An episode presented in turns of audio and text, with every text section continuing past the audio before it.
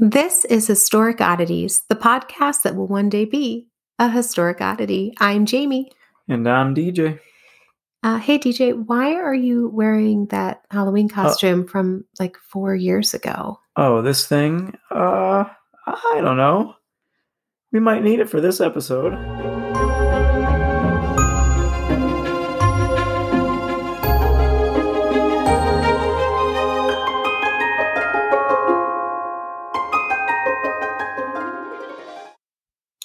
Well, for all of our audio only listeners, DJ is dressed head to toe like a mummy.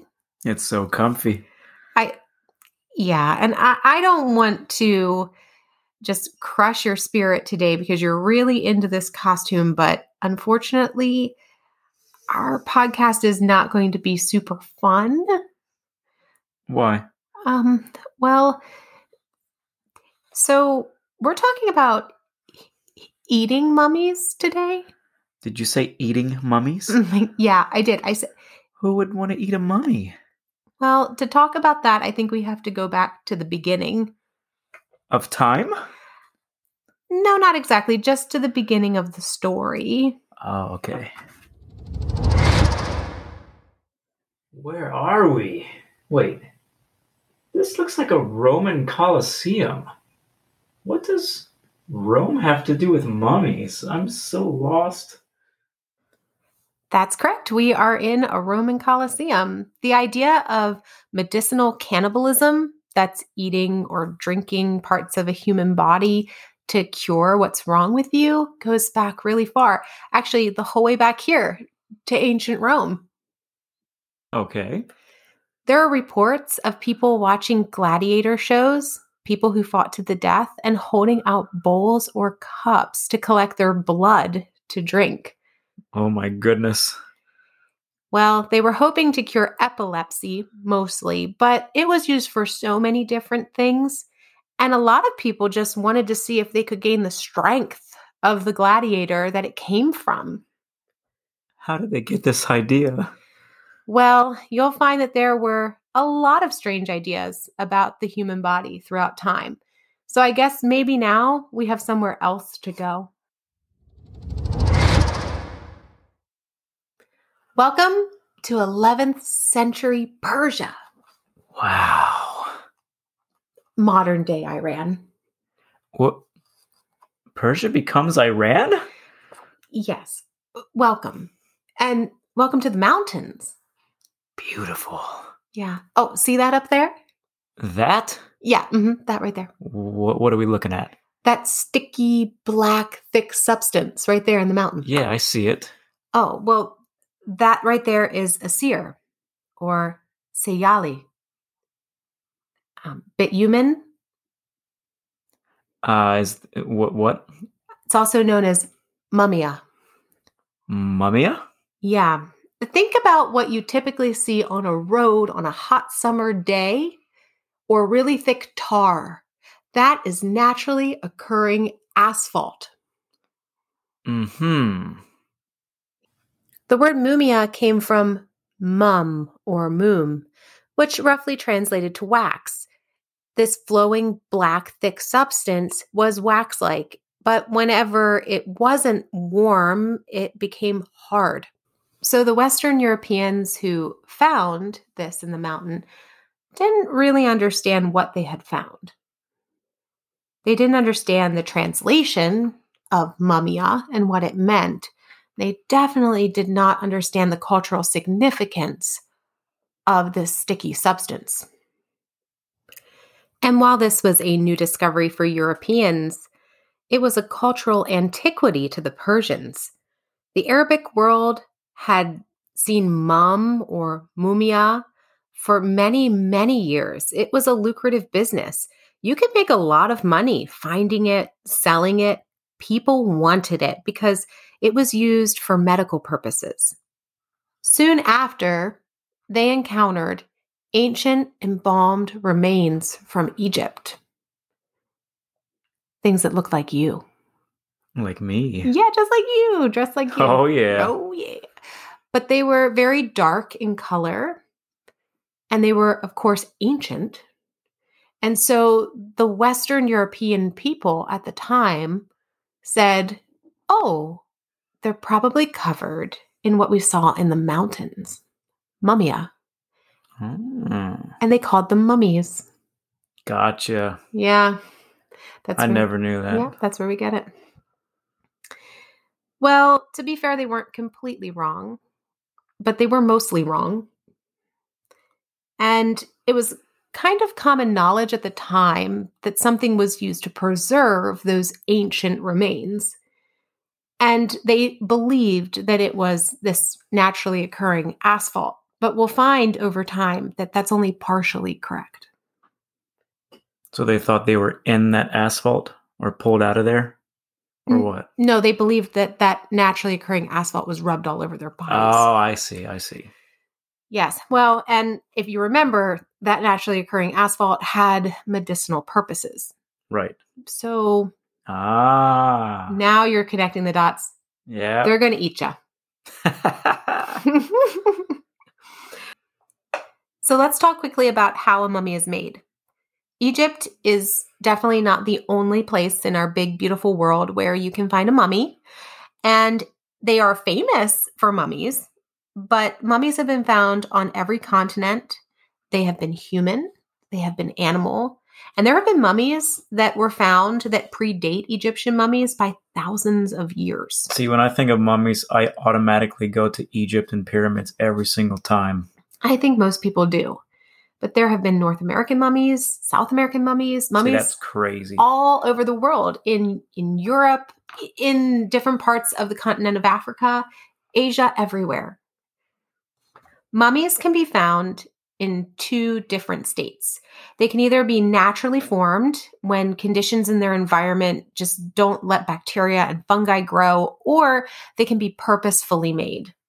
So, like, if someone's found, let's say, frozen in the ice, would that be like considered a mummy? I believe so. Yes, we've found mummies in really hot, dry climates and really cold, dry climates. I think it counts. Okay. All right. Ancient Egyptian mummies fall into the category of a purposefully made mummy. Although historians do believe that some of the very first ancient Egyptian mummies were probably accidental just because the climate is so hot and so dry. Right. So it's almost like the accidental, natural occurring state plus experiments over a long period of time led to like what we see as mummies today. Exactly. Like Bob Ross says, happy accidents. Right. Making an Egyptian mummy took about 70 days to prepare from start to finish. The entire process was very ceremonial and special to the Egyptian people. It was steeped in culture, and essentially, the person who passed away was cleaned, rinsed with wine, and then their brain was removed through their nostril. That's a lot of dedication. Mhm.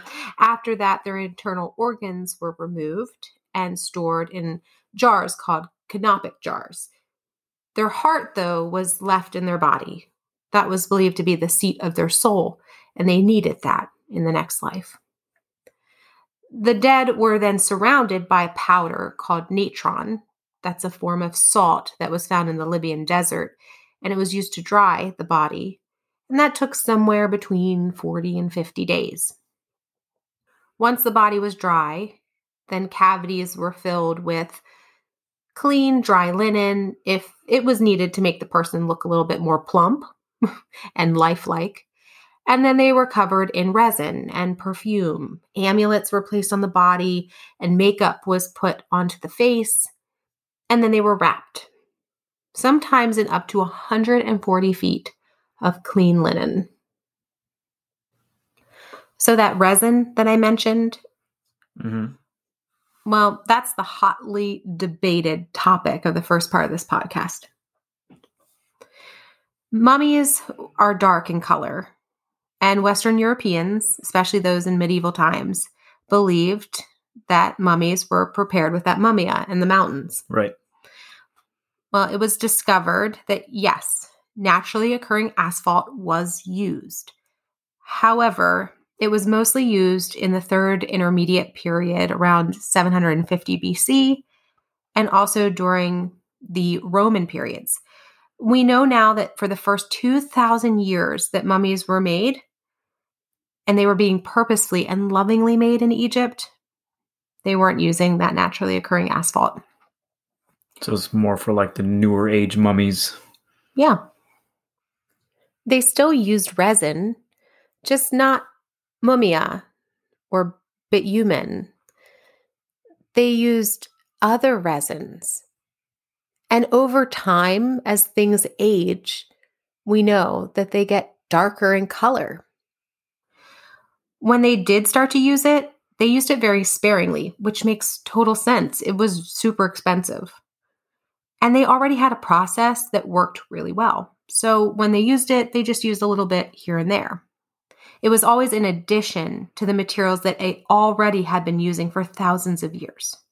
So the chances that a European person would get a mummy that had any bitumen, mummia, asphalt on it was very rare in the first place. But oh, did they try. See, this is interesting because I didn't know that there were so many mummies in history. Like when I think of mummies, I think royal mummies, like only certain high level ranking individuals were made into mummies. But I'm learning today that there were many, many, many mummies, especially if they could just acquire them somehow. There were a lot of mummies.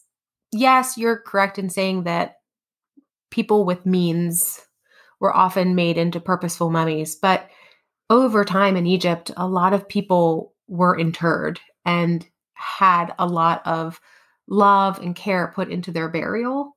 Maybe not in fancy sarcophagi like we see in museums, but they were mummified. Right. I think for this next part, we have to hop back in the time machine. Oh, I love this part. After you. Here we are, medieval Europe. I love Europe. Mm, I'd like to give it a time stamp, but honestly, people ate mummies for like 600 years. Uh, I just realized I'm dressed like a mummy. Uh, let's remain hidden. It's probably a good idea. If they don't eat you, they'll at least cut your hand off and put it in a cabinet of Uh, curiosities. That's fine. I got two of them. Whatever. At this point, Egyptian tombs had been being raided for a really long time for their beautiful jewelry, pottery, antiques. But now, those that were eternally resting, well, they're up for grabs too.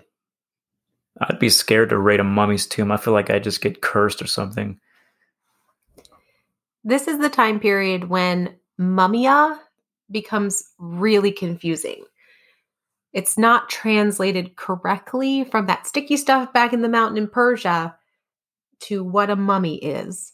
And so, in apothecaries, pharmacies of the old times, we see mummies, the ancient remains of Egyptian people, being sold as mummia. That sticky substance that actually had medicinal benefits. And so they're ground up or sold as resin in the pharmacy. I don't blame them because I can't pronounce 95% of medicines I see at the pharmacy anyway, so makes perfect sense to me. A doctor at the time described mummia as resinous, hardened black, shiny, and somewhat acidic, bitter to taste, and had a fragrant smell. People at the time took it for so many different ailments. Human mummia skull was often powdered and mixed with chocolate.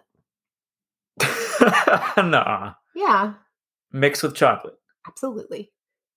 Wasn't it Mary Poppins who said a spoonful of sugar helps the medicine go down?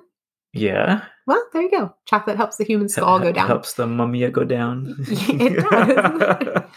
It wasn't just lay people who were enjoying mummia. Of course, royals were in on the trend. King Charles II of England, he ruled from 1660 to 1665. He loved mummia. In fact, he loved it so much that he had his own brand of mummia. It was called King Drops. oh my goodness. It was mummia, human skull mummia, Right. mixed with herbs. So it was a tincture. And then he put some alcohol in it too, just for good measure. So he just conjures up his own recipe and sells it. I don't know if he marketed it and sold it himself, but it was made for him. He was a king after all. Okay. Here's the thing, DJ. It's about to get weird. Get weird.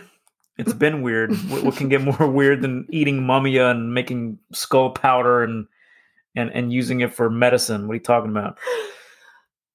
Well, ancient Egyptian mummies are not a renewable resource. And when, Obviously. when they're gone, they're gone. okay. and the Egyptians are really good at hiding their dead. In fact, we're still finding some of them today. So, Yeah. Well, people kind of caught on that maybe, just maybe, not all of the mumia that they were ingesting was actually from Egypt. Don't tell me they were making fake mumia. They were Oh God. Close to Supply and home. demand. locally sourced mumia. Uh, Mhm. Go on. Yeah. So sometimes the apothecaries were just getting some recently deceased people from nearby.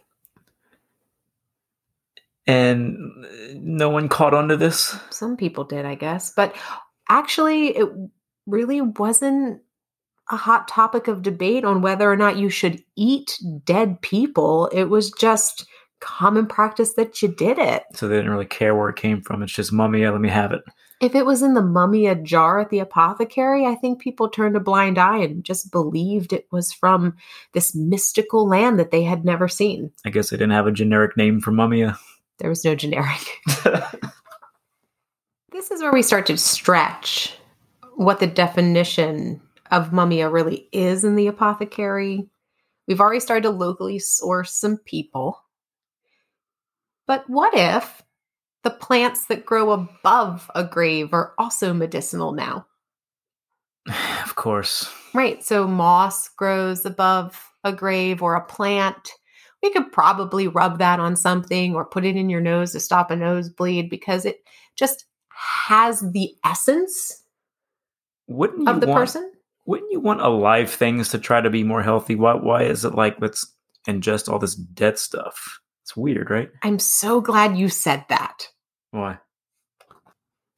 This is right around the time when Europeans bring back the old blood to cure what ails ya from the beginning of the podcast. I don't understand. There was no gladiators in medieval times, though. Correct. But we have executioners. Oh, grab your cups and your bowls. oh. I found this amazing quote from the time that said, An executioner was a social leper with magical powers. So he had a good job. Well, I don't think he had a good job. Well, job security, I guess. That's true. No one wanted to go near him or be associated with him, but they definitely wanted the blood that came from the end part of his job. Right. I wonder if like the supply and demand for this substance of blood or whatever made it more easy to like convict criminals. Oh, maybe that's another podcast. Yeah, maybe. But don't think that you just had to drink the blood straight out of the cup. I mean, you could, but there were plenty of recipes from this time period showing you how to make marmalade from the blood so you could put it on your toast. So I wonder if they had like books of recipes and everything's just like add blood. And at this point in the recipe, add blood. During the Renaissance, some very bright people realized that bitumen, mumia, was not the same as ancient Egyptian remains. The two are not the same word. And that somewhere along the line, it got confused. And so doctors stopped prescribing mumia. So you're telling me after all that time of consuming this stuff, Mhm. they realized it wasn't even what they thought it was. They started to view it as ineffective. And uh, imagine being someone that's been taking it for like 20 years and you're like, oh, this isn't. I know. And it was part of European culture for hundreds and hundreds Oh, of years. goodness. Well, I wish I could say that the obsession with mummies ends there, But sadly, it doesn't end there at all. Well, you can see my obsession with mummies. I sure can. Mummies were not just used for medical purposes, they were actually used for entertainment. What, like puppets? Sometimes. No. I Just I kidding. joking. You're kind kidding. of. Let's find out. I think we need a second episode. I think so. Thank you all for listening. You can find us on Apple Podcasts, Spotify, and Amazon Music. Don't forget to follow us and give us five stars. It really drives us up the charts and helps us find more oddballs just like you. To join in the Oddball community conversation and to watch episode teasers, follow us at Historic Oddities on Instagram and at HistOddPod on Twitter. That's H I S T O D D P O D. If you have a great idea for an episode, then send us an email, historicoddities at gmail.com, and you just may hear it on the next episode of Historic Oddities. Later, oddballs.